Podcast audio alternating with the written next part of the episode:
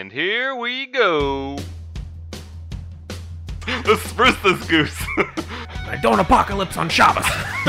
Trump Shabbos. I say that doesn't sound like too good of a story for him then. yes, it's an 80s film, but it's a quintessential 80s film. that motherfucker gets me excited about science. But yes, I, I do think that this movie requires a couple more views. I have the same cup size as Doc Ock. Give me my sandwich.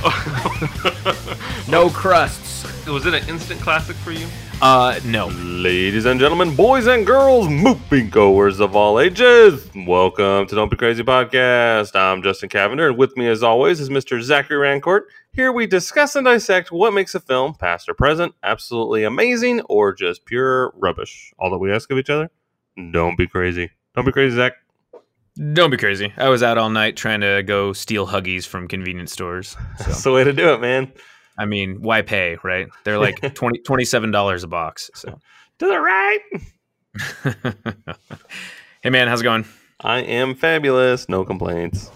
Ooh, zero? Like zero complaints. Zero complaints. Except your dumb team won today. Whoa. Why we got to bring that into this? Why we got to bring religion into this podcast? I was this close to tweeting the laces are in, but I didn't. I wanted to wait until they lost, and they didn't. They won. What a dumb game, though. Like, I mean, when when you have to win in overtime, when you had three opportunities from a kicker who should make it, um, and this is me being a fan who sits on the couch while watching the game and chastising someone who plays football for their career, um, that he misses two field goals and an extra point, which you score that extra point, game's over, sort of. But uh, yeah, it's uh, whatever, man. Sure. Uh, a win, a win's a win. So Yeah, take take the W. I'll try to. yeah, whatever. Anyways, how are things? Good, good, good, good. I've Yeah, been. how's- I don't know. Have I been watching any movies? I haven't been watching anything. I I have been on.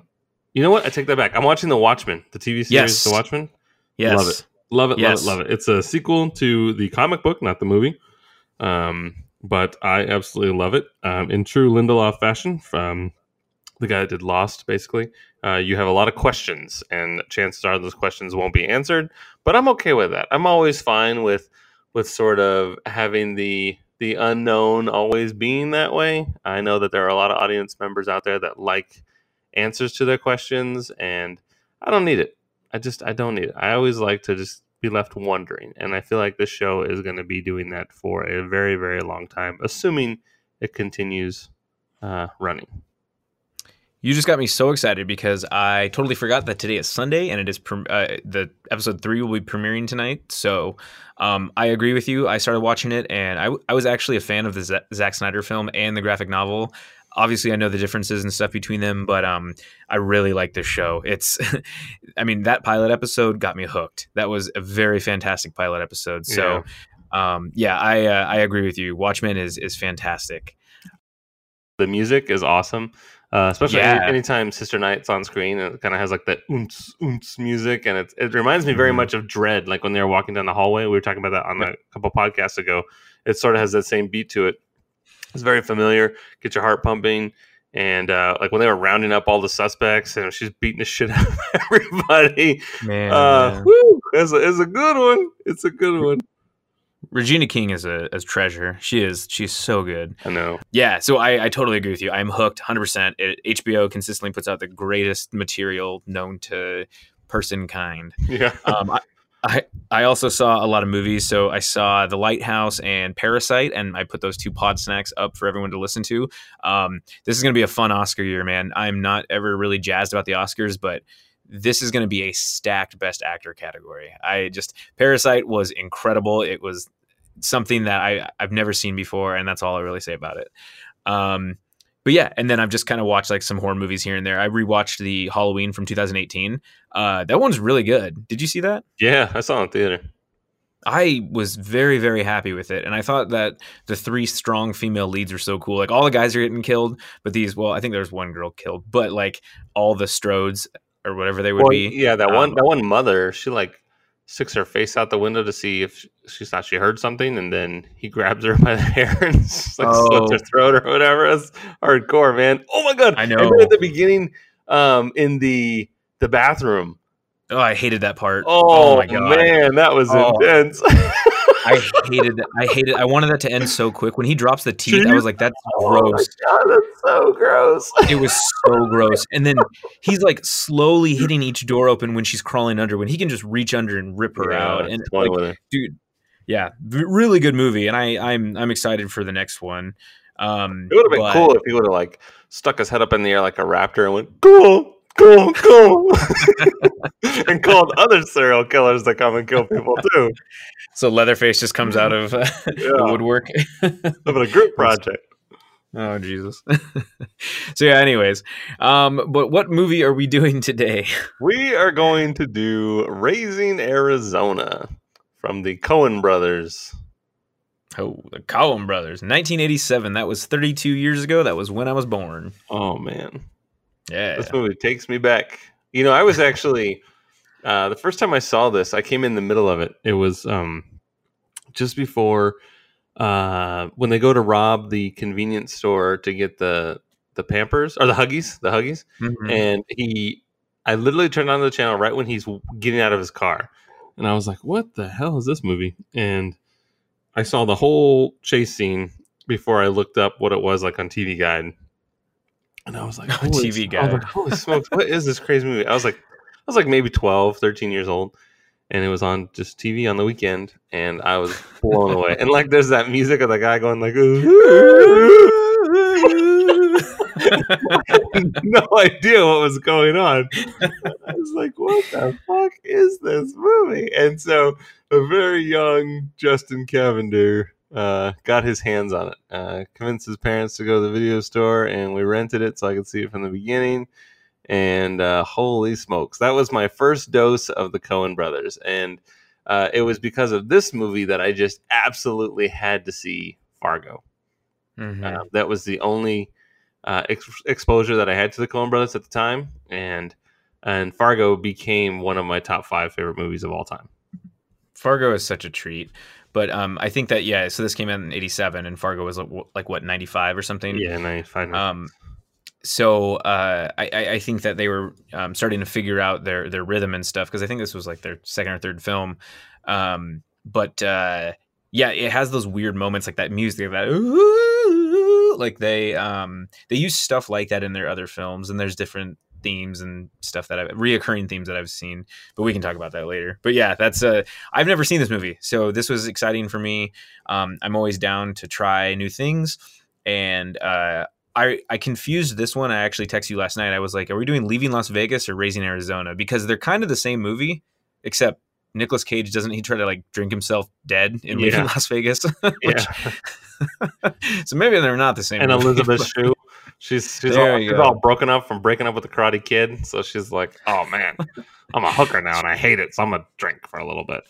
She then starts uh, babysitting kids, and they have adventures in babysitting. Oh my god, I love that movie. You know what? So do I. Funny, funny thing about Adventures in Babysitting, um, my mother used to take us to the movies every Friday night. We go out to dinner and we go to the movies, or we do something fun when my dad was out to sea. And uh, I remember when we watched Adventures in Babysitting, we went to like McDonald's first, and I got a Happy Meal, and I got like this Kermit the Frog on a skateboard.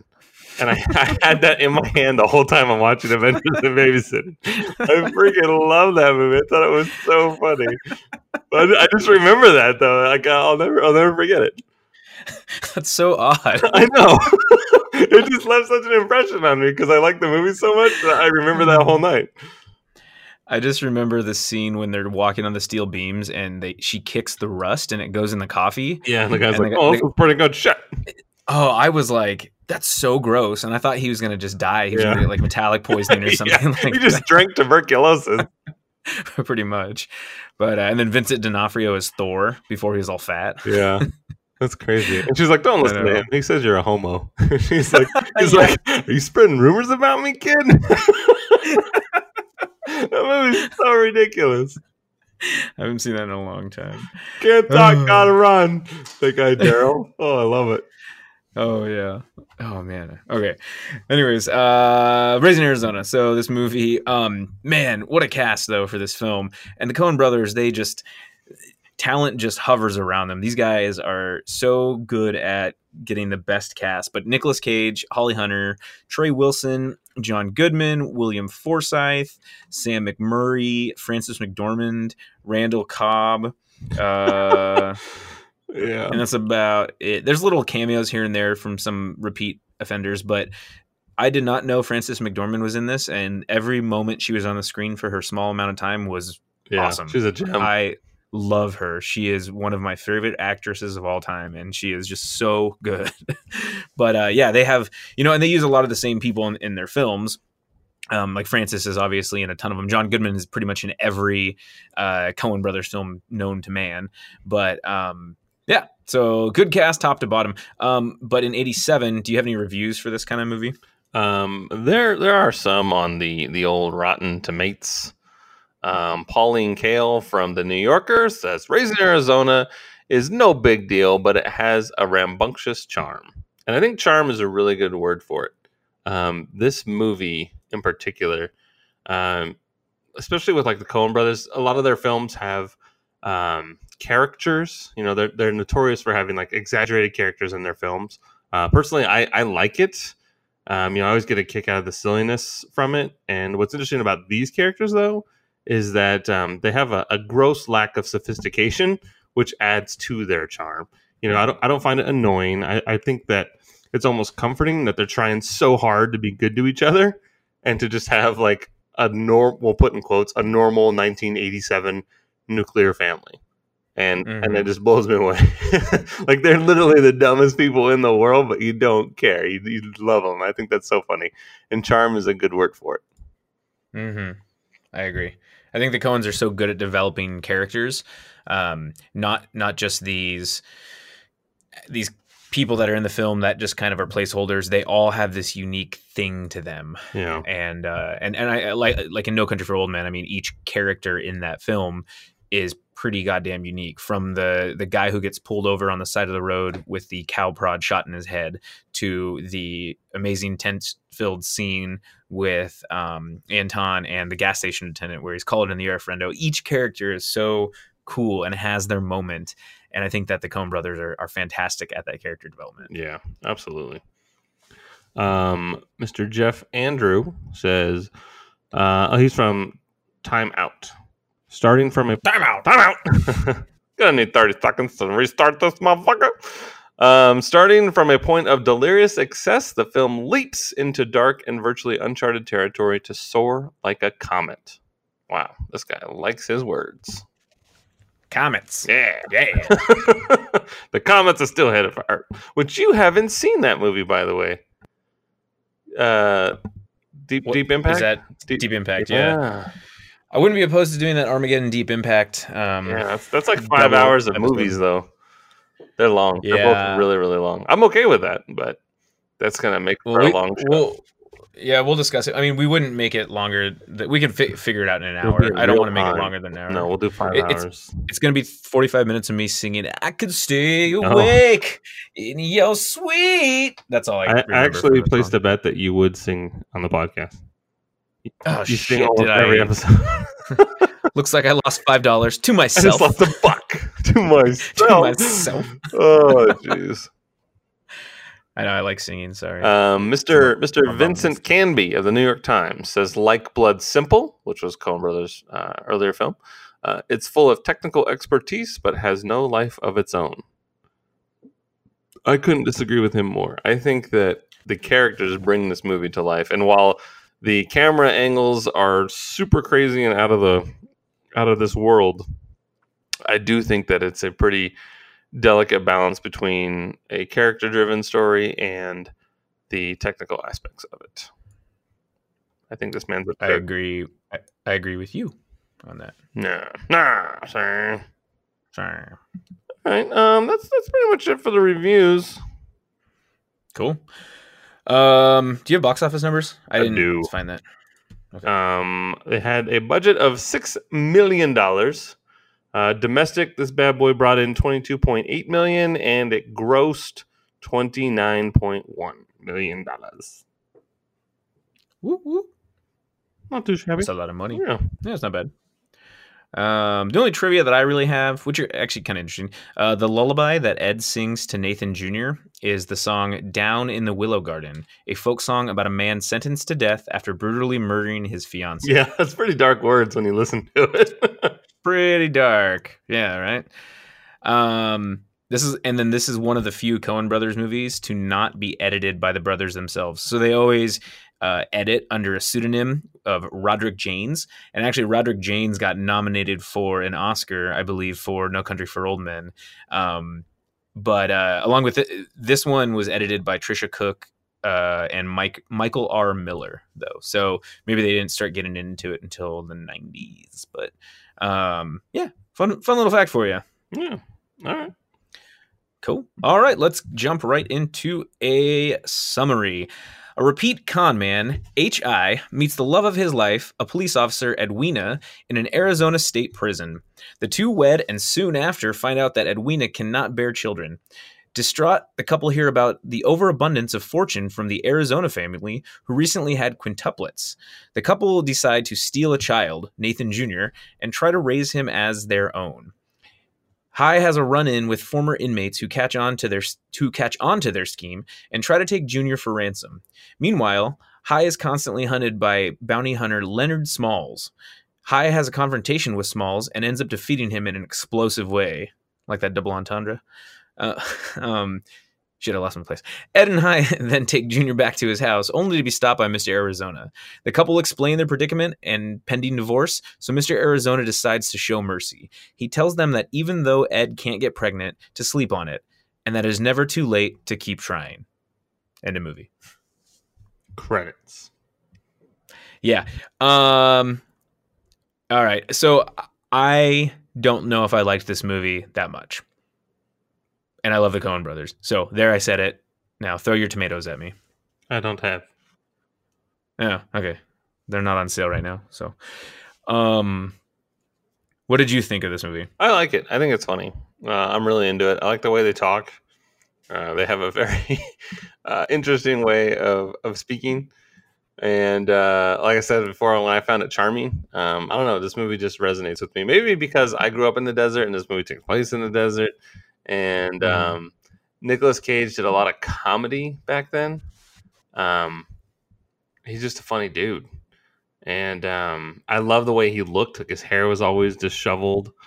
Um, I, that, he had that like scar on his face or whatever it was. Yeah, you know, I had heard somewhere that he looks at his watch the whole time because he's always in prison, so time has a a very impactful meaning to him. But I forgot to pay attention. Mm-hmm. They say once you notice, you can't stop seeing him look at his watch. But I hmm. but I totally forgot about that until just this very second, and so now I have to watch it again. um, Interesting, but and I like Holly Hunter too. Um, she's she's she's great. She's a, a she's delight so in this movie. So uh, for me, mm-hmm. there's kind of a lot going for it. I, I really like all the characters, and so um, I kind of find uh, character-driven pieces to be um, a little bit more fun. I don't necessarily need an amazing story. I just need funny characters for me to get my rocks off. Who? Uh, a little fun fact to create the character's dialect, the Coen brothers created a hybrid of local dialect and the assumed reading materials of the characters, namely magazines and the Bible. Yeah, that makes sense. so that's how they created it. And those those guys are are very very smart. So I I agree with you. Um, but yeah, I just I, I, couldn't get into this one as much as you did. I agree with you what you're saying though with the with the character driven piece, and that's what kind of keeps it in.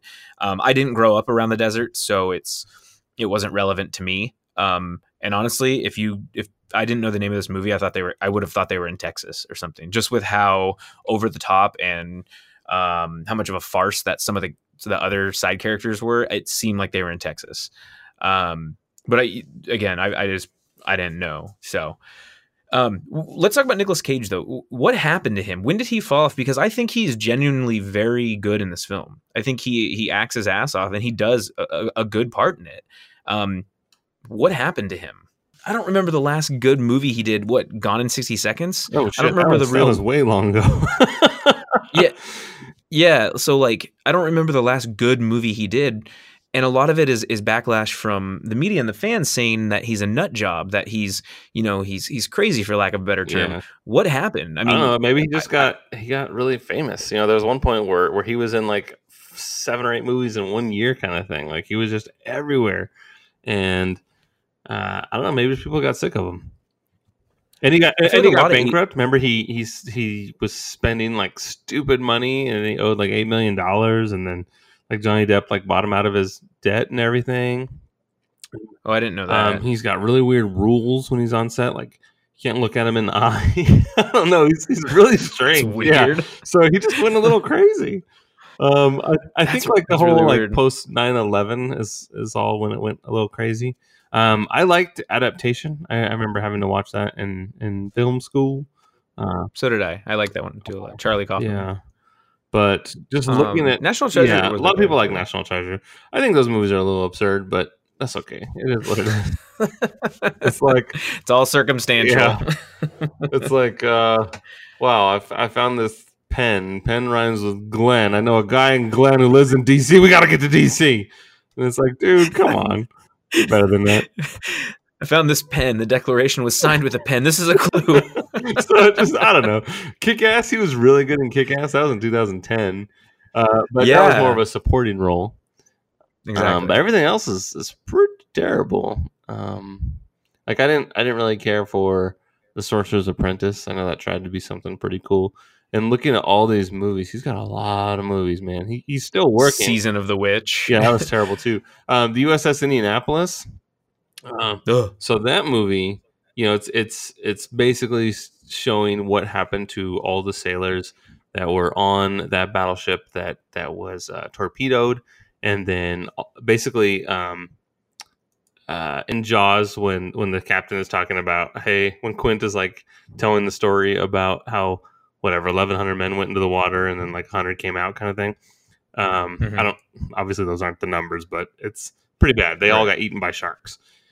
And the movie uh, USS Indianapolis Men of Courage starred Nicolas Cage, and it just was not good. It was terrible. Um, at one point, I thought that he was going to grab like Tom Sizemore like severed leg and use it as an oar to row their boat. like, like it's so bad. And the thing is, like, I, I can't even I can't even talk about it to where I'm making fun of it because this event happened to people and it's terrible. Uh, you know these these so many um, U.S. sailors lost their lives in this event, and this movie tried really hard to capture that, and it just Mhm. failed miserably. It's so Oh, bad. that's really that's too bad. Yeah. Yeah. Oh, that and that was the last Nicolas Cage movie I watched, and um, it was When did that come out? uh, I don't know, 2015, 2016 or so. I'm looking right. I'm trying to look right now and see if I can find it. Um, Yeah, yeah. 16. Oh, it's uh, 2016. Yeah. you're right. He was Captain McVay. Yeah, and he actually got a lot of shit too. Like uh, he, that captain, for they said that he failed at his job and that they could have, they could have made it. Um, but the submarine captain uh, for the the Japanese uh, said, "Nah, it was we were going to bring that ship down no matter who was the captain." So hmm So this is uh, this might be a reason why, but it was directed by Mario Van Peebles. Do you know who Mario Van Peebles is? MVP. he was in the movie Gunmen with uh, Christopher And Lambert Solo. and Solo. Yeah, I saw both of those Solo. in the theater. Holy shit! MVP. so now he's directing apparently, but Mario yikes. Van Peebles. I forgot all about Um, him. Yeah.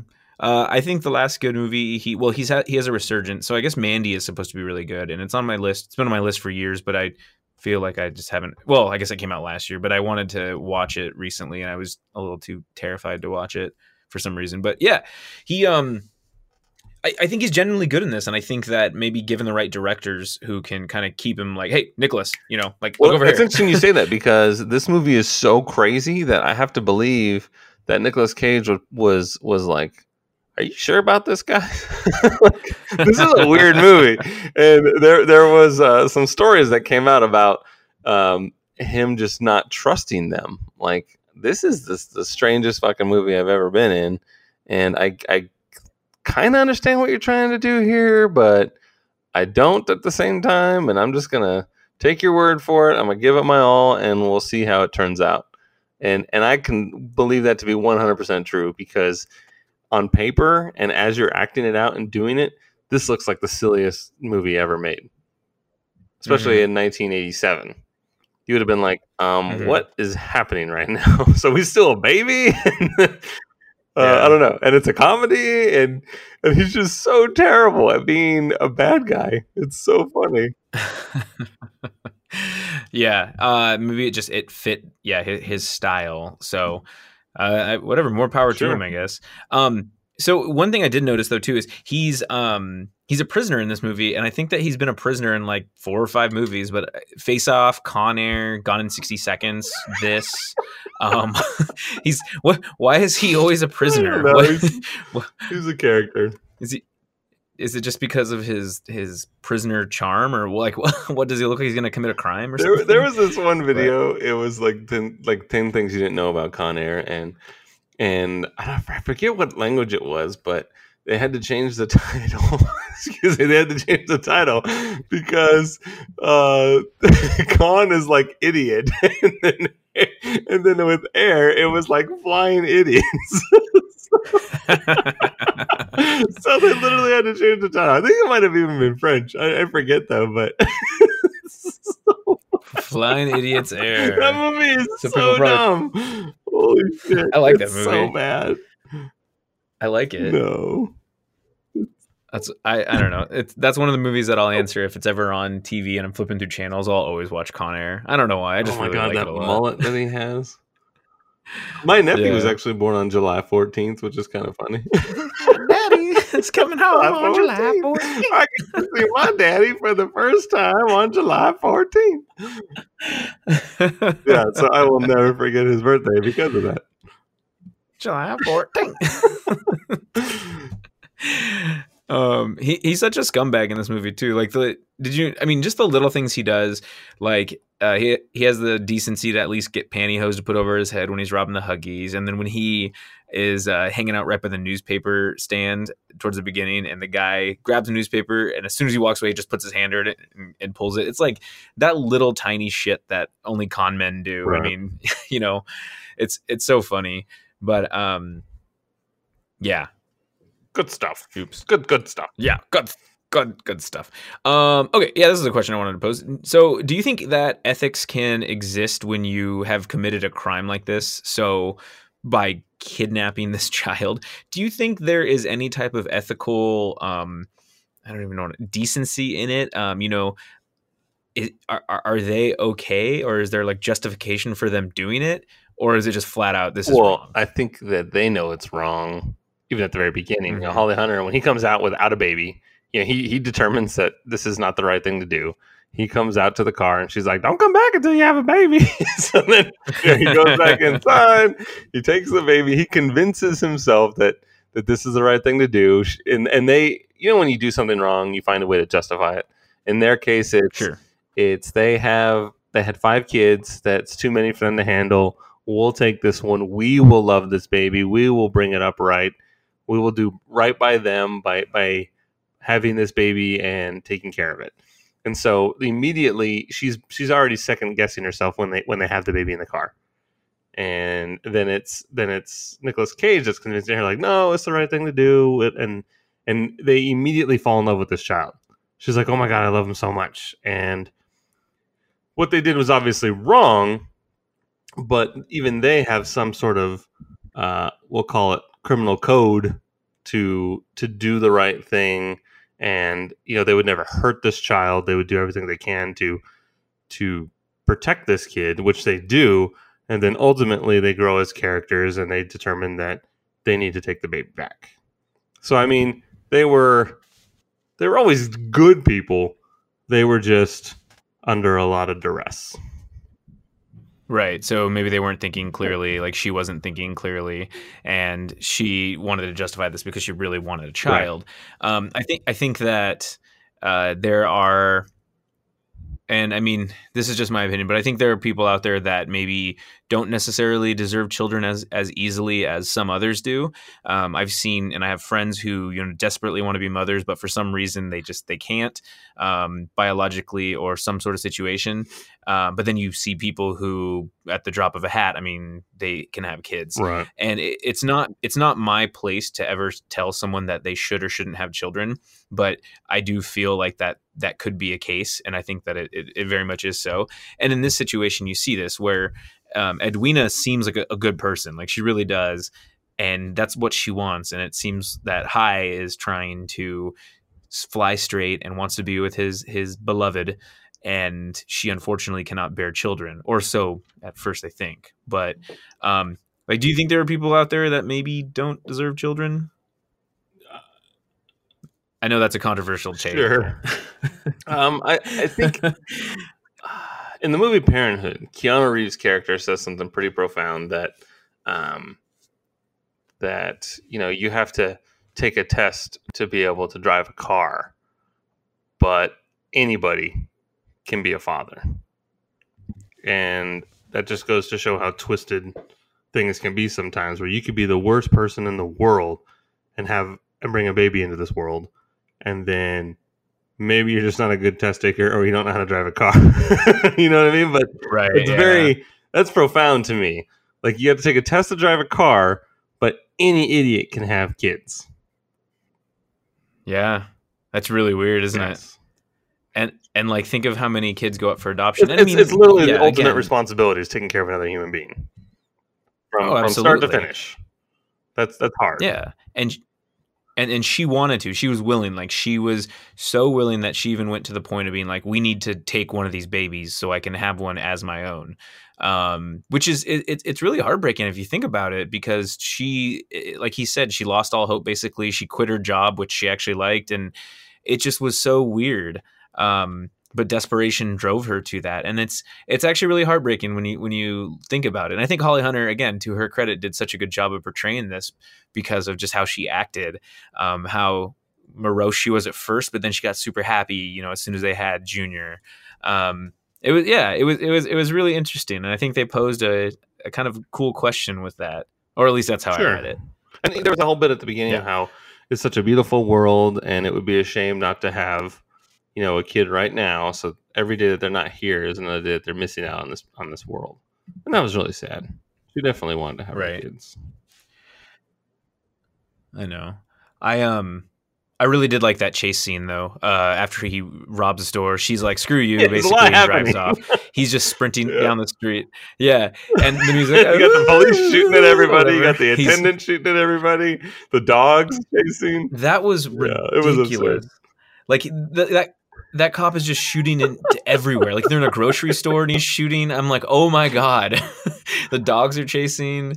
That I think it worked. That was my favorite part of the movie, just because there was so much going on and there was a lot of cool camera work with it. But the fact that he's still holding onto the huggies the entire time until they get shot out of his arm, like just it was it was so funny because that MacGuffin was the thing, you know, that was the driving force of, of what was going on in that entire five ten minute scene and um i loved it. I loved it so much. I thought that, that was uh, quintessential Yeah, Coen brothers right Absolutely. there so what'd you think of um uh i want to call him ace ventura just because he's he plays the shithead in ace ventura at the beginning. Uh, he's the bounty hunter. I said his name earlier. Um uh bounty hunter leonard smalls what did you think Uh, of him well, when I was a kid, I didn't quite understand. I mean, I still understand to this day. Uh, it is kind of weird. You know, he's just blowing up animals, and he's got this this bike and the little booties. like I, I don't understand what his deal is. i don't understand that either I, I don't I don't quite get it, but I remember just sort of he's just this this unstoppable force. He's like the Terminator in this movie. But uh, I didn't I didn't quite get it. I, I think one reading, and this is again, I'm just spitballing here. I think one reading could be that he is basically the, the sins of of HI's past catch that up makes to sense him. because he's dreaming about him. He's Um, having a vision of him, like he can't escape Yep. his past. He's he's been a bad guy his entire life, and it's going to catch up with him, no matter how hard he tries. and it almost and it almost seems ridiculous with how he can get his motorcycle into these Right. crevasses and these different little areas.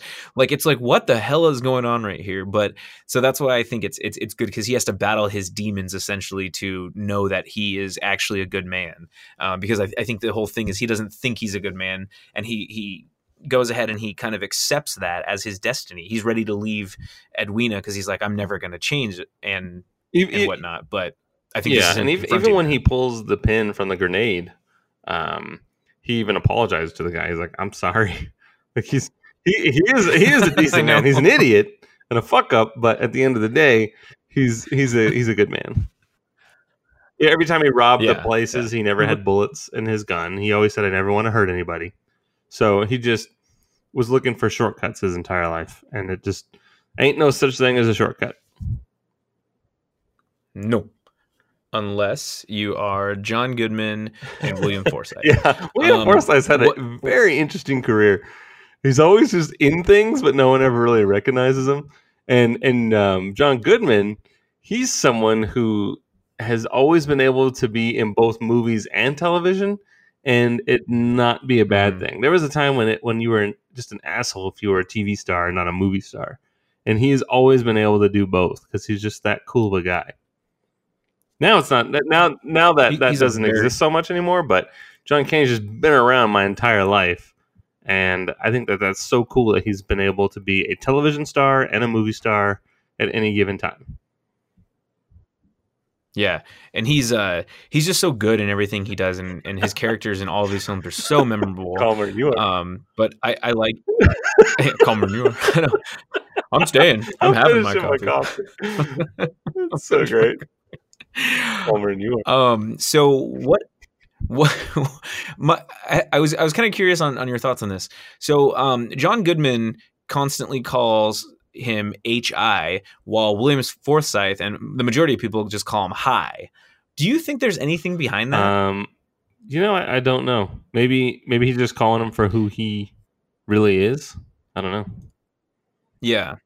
Well, because there's a lot of emphasis on it though too. So, um, like in a conversation, I wouldn't be like, Justin, you know, what do you think about that, Justin? And and what do, can you give me that in a bigger explanation, Justin? Like I wouldn't say your name repeatedly, but they they emphasize how they each say it. it. It's very interesting, and I noticed that. So I'm wondering if it's like maybe John Goodman kind of since he's like the older brother, maybe he sees through Hi's bullshit or something and I feel like a, a nickname is a little more familiar, and he wants to be, even though they're like buddies, he's trying to maybe establish dominance. I don't know. I'm just kind of Yeah. spitballing again here. that's fair. Um, it's it's ve- yeah, it's it's very weird, and I feel like that is intentional because the Coens do things with intent. And yeah, there's there's never um, any wasted I don't know, dialogue or scenes. That's for sure. Exactly. Well, and like when Frances Frances McDormand, her and um that her douche of a Glenn, husband, I forgot his name. Might have been Glenn. but uh glenn yeah when they uh when they show up i mean she's just so good and she just steals the screen i i adored every scene that her and holly hunter were in for like the 10 minutes that they were in it just because Frances is just such a treasure um but uh yeah like they they get their moments in in this film and i think that that's that's so funny um fucking glenn. Yeah i'm talking about uh, what? Swingers. We swing man. And my wife she uh and and dot she she finds you attractive. I was like jesus dude. You gotta get him dipped his boosters Um, yearly, and they're going to develop lockjaw night vision. Oh, so. oh funny. yeah. You don't have a you gotta get one like now, instantly. You're like now. Um do you think that along the lines of the prison thing do you think that the coens are saying saying anything about prison um it, and and do they think it's something like a farce Um, or I think so. are they so trying to treat it serious There was a time in the criminal justice world, dun dun, um, that uh, rehabilitation was a thing. The idea of someone going to prison and learning from their mistakes and ultimately being rehabilitated to where they will be, um, you know, no longer be a detriment to society and can give back, right? At some point, that changes, and now it's just time served. Get the fuck out of here. We got to make room for somebody else. Um, and I don't know if the 80s is when that was determined that people aren't going to be rehabilitated. They they are who they are, and that's all there is to it. And I think that you know, we eventually we got like the three strike rule, right? Uh, because people just were repeat offenders. It's not working. This is a failed system. It's it's garbage. And I think that Hi is very much an example of it being a failed system.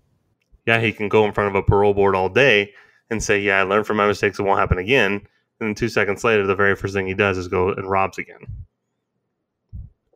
But you know what I mean? There was this time when, when what, you were supposed to be yeah. rehabilitated, learn from your mistakes, and not do it again. Mm-hmm. And I think out of his, um, you know, out of his his quote unquote necessity, he he he did what he pretty much only knew. So you're right, he wasn't learning anything. Um, and with each time, it got easier for him to go into prison. So yeah, uh, it, it's really weird. Um, I just I see prison a lot in their films. Um, you know, you have No Country for Old Men. Obviously, he like escapes from that like brutal prison scene where he kills the deputy. Um, the Ballad of Buster Scruggs deals with prisoners, sort of. Um, oh brother, where art thou? is just like that too. And so they, you know, it's one of their trademarks just to use prison in in certain senses. And I'm just curious on on like what it has to do with anything, if anything. Um, but I, I think that they because they talk about recidivism, and uh, you're right. I think that they maybe this was on the cusp of prisons just losing that grasp of like, hey, you need to go to prison and not yeah. come back, basically. But it's revol yeah. it's revolving. And, you know, even everyone in Fargo, um, obviously that that is somewhat of a true story. Um, the folks that are involved met each other in prison. Basically, they're all they're all repeat offenders.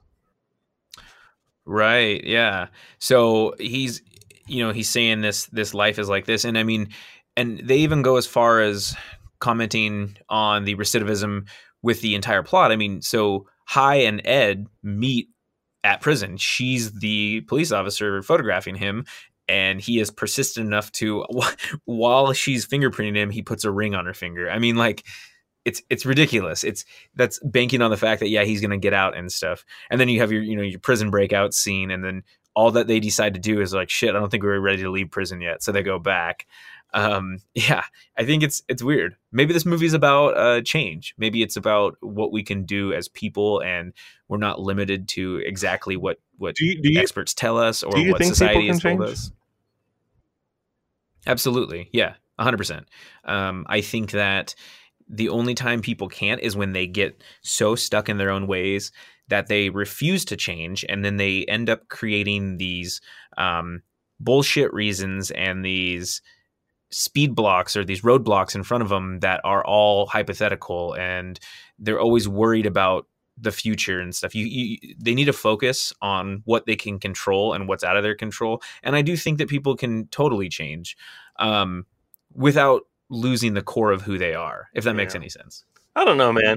I don't. Uh, what I don't about think you? so. I think people are who they are, and you just accept it. Um, I have family that has uh, definitely has some demons that they're dealing with, and they are who they are. I mean, I can't I can't trust them, but I can trust them to be them. And when, especially like mm. addicts, like it's just it's weird. Like uh, you can certainly try, but you will be battling that forever. And the second you just put that battle on hold, you're gonna lose. And so you go right back to who you are.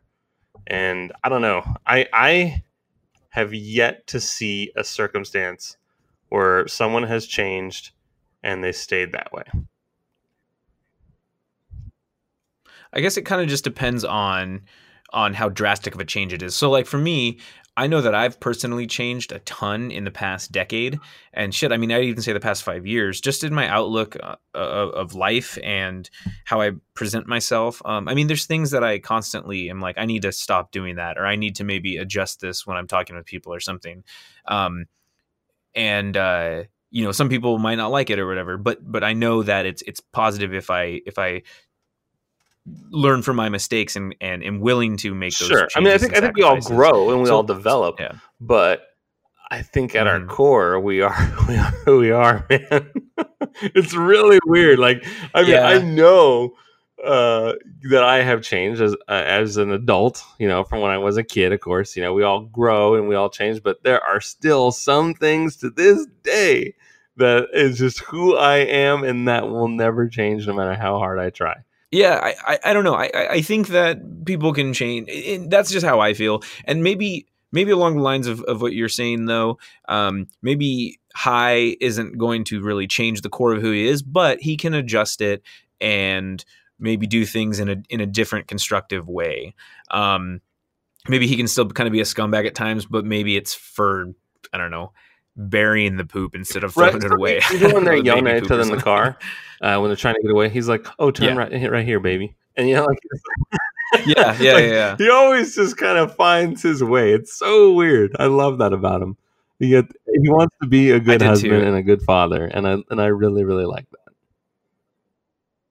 Yeah, I really, I, I did too. I think that um, that's why I was really a- appreciative of this Nicolas Cage performance. It wasn't anything that was super campy. I mean, it really kind of fit the way that Nicolas Cage was in the '80s and maybe the early '90s. But um, yeah, that's uh, that's interesting.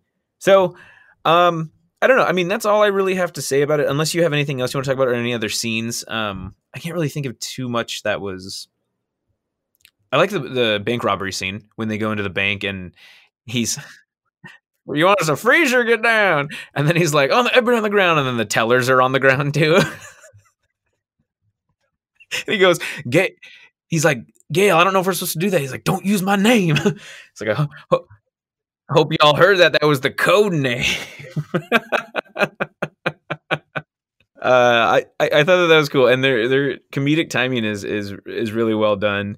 Um, I can see that if people wouldn't really find it funny, um, I enjoyed it and I was laughing. I just didn't, I didn't think that this was even a top ten for me for Coen Brothers films, which is a bummer because I really do like their work. But um, if you had to give it a letter grade, what do you think you would give this movie? Oh, I, I'd totally give it a B, and I- and I like how this sort of sets the tone. I think for at least a lot of their their movies going forward. So I think that this was a, a building block on the foundation of the Coen brothers that we know today. You know, they're risk takers. They have a risk reward system, and it almost always pays off. And you, know, you can't you can't bet against these guys because they will always win. Yeah, so we got Miller's Crossing after Raising Arizona. You got Barton Fink, and I think Barton Fink was one of their first that they started working with John Turturro. You want me to take a dive? and then Hudsucker Proxy, um, Fargo in '96. So obviously, this is when they have their incredible run to Big Lebowski, Oh Brother, Where Art Thou? Um, Down from the Mountain was a documentary. I don't know what that was. The Man Who Wasn't There. Um, and then it kind of intolerable cruelty. cruelty. Oh, I love that movie. I never saw it. Is it with Zeta Jones? And Yeah, Okay. and, and George Clooney. Yeah. I never saw that one. Oh my god, it's so funny. Apparently, they produced Bad Santa. Um, they produce well, and the Lady Killers, obviously. In, in fact, there's even uh, there's a line in it with Billy Bob Thornton. He's marrying Catherine Zeta-Jones. He's like, "I love you, I love you like a son bitch." I say that to Alex all the time. She has no idea what it's from. I just go, "I love you like a son bitch." yeah, I uh, I've never seen it actually. Hence why I was like, "What the hell is it?" So, Yeah. um, what would you say if I was holding a gun that had a punching bag at the end of it to your head, um, and I was about to punch you in the face? Uh, what would your all-time favorite Coen Brothers movie be? Fargo, and then Big Lebowski, So it's so hard for me because and then No Country for Old Men. so I really want to say No Country is my number one, but it has to be Fargo. Fargo is too damn perfect of a film. And then yeah, it's like I think it, I think it goes No Country for me for number two, and then Lebowski. Um, I really like Lebowski, but I caught onto it in later life, and I think I actually saw um, I saw No Country before I saw uh, Big Lebowski, and I was just like, holy shit, what did I see? This is amazing. So Yeah, I don't know, but Fargo is Fargo is fantastic. So I, I don't think it, it gets much better than that, honestly. no way, man. I saw. Um, yeah, I agree. Um, I saw Big Lebowski on my last day of school. I just graduated from high school. Came out in March. Uh, came out March eighth, and I graduated early, so I go take care of my grandmother, and who was like having surgery. Mhm. And uh, that Friday, I saw U.S. Marshals and then The Big Lebowski. Saw double feature. U.S. Marshals, man, that one's good with uh, Mr. Snipes and and Robert Downey Jr. and Tommy, Tommy Lee Lee. Jones. Yep, and TLJ, as I like to call him. I've never seen anything like this before. I have. I thought about doing the fugitive for one of these podcasts, but I don't think that's fair because um, I think it would be just we'd both praise it. Um, although I haven't seen it since I was a kid, so I I don't know if it's good or not. Um, one movie I was The Fugitive? yeah That's a good one. I know you quote it all the time. Um, which leaves twelve square miles of radius or whatever. oh, good, yeah. Oh, shit. All right, listen up, ladies and gentlemen. Our fugitive has been on the run for 90 minutes. Average foot speed over uneven ground, barring injuries, is four miles an hour. That gives us a radius of six miles. What I want from each and every one of you is a hard target search of every gas station, residence, warehouse, farmhouse, henhouse, outhouse, and doghouse in that area.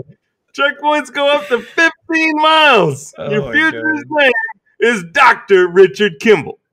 Go get him. Go get 'em. Um, so for for Raising Arizona, I think I'm gonna give it a C. Um, I think it's